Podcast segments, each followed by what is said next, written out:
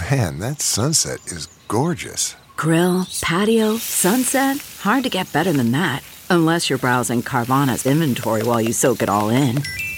Oh, burger time. So sit back, get comfortable. Carvana's got thousands of cars under $20,000 just waiting for you. I could stay here forever. Carvana, where car buying meets comfort, meets convenience. Download the app or visit Carvana.com today. Good morning. I'm Margie Ellisor at Fox 2 with your St. Louis news, driven by Bomarito Automotive Group.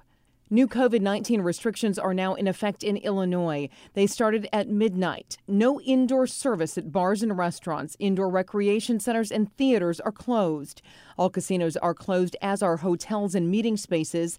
Gyms are limited to 25% capacity. Big box retailers are also limited to 25%. Grocery stores and pharmacies may operate at 50% capacity. Funerals are limited to 10 family members, and home gatherings limited to household members only.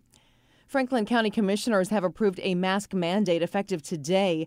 Everyone over the age of 10 must wear a mask in indoor public spaces when in contact with people not in their household.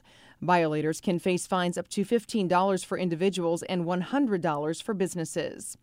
In Edwardsville, the City Council is considering fines for residents who don't wear masks. Our partners at the Post Dispatch report city leaders will decide at their next meeting on December 1st.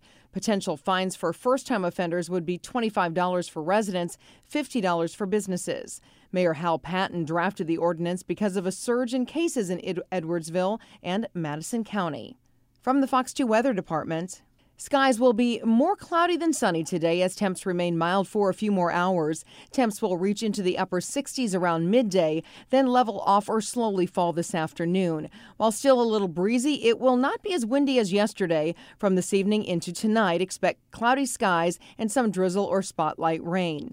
Overnight lows will dip into the 40s. Then Saturday will be mostly cloudy with some spotty rain. A steadier and heavier rain likely Saturday night through Sunday morning. High temps over your weekend will be in the 40s to near 50. For more news, weather, and sports, tune in at noon, 4 and 7.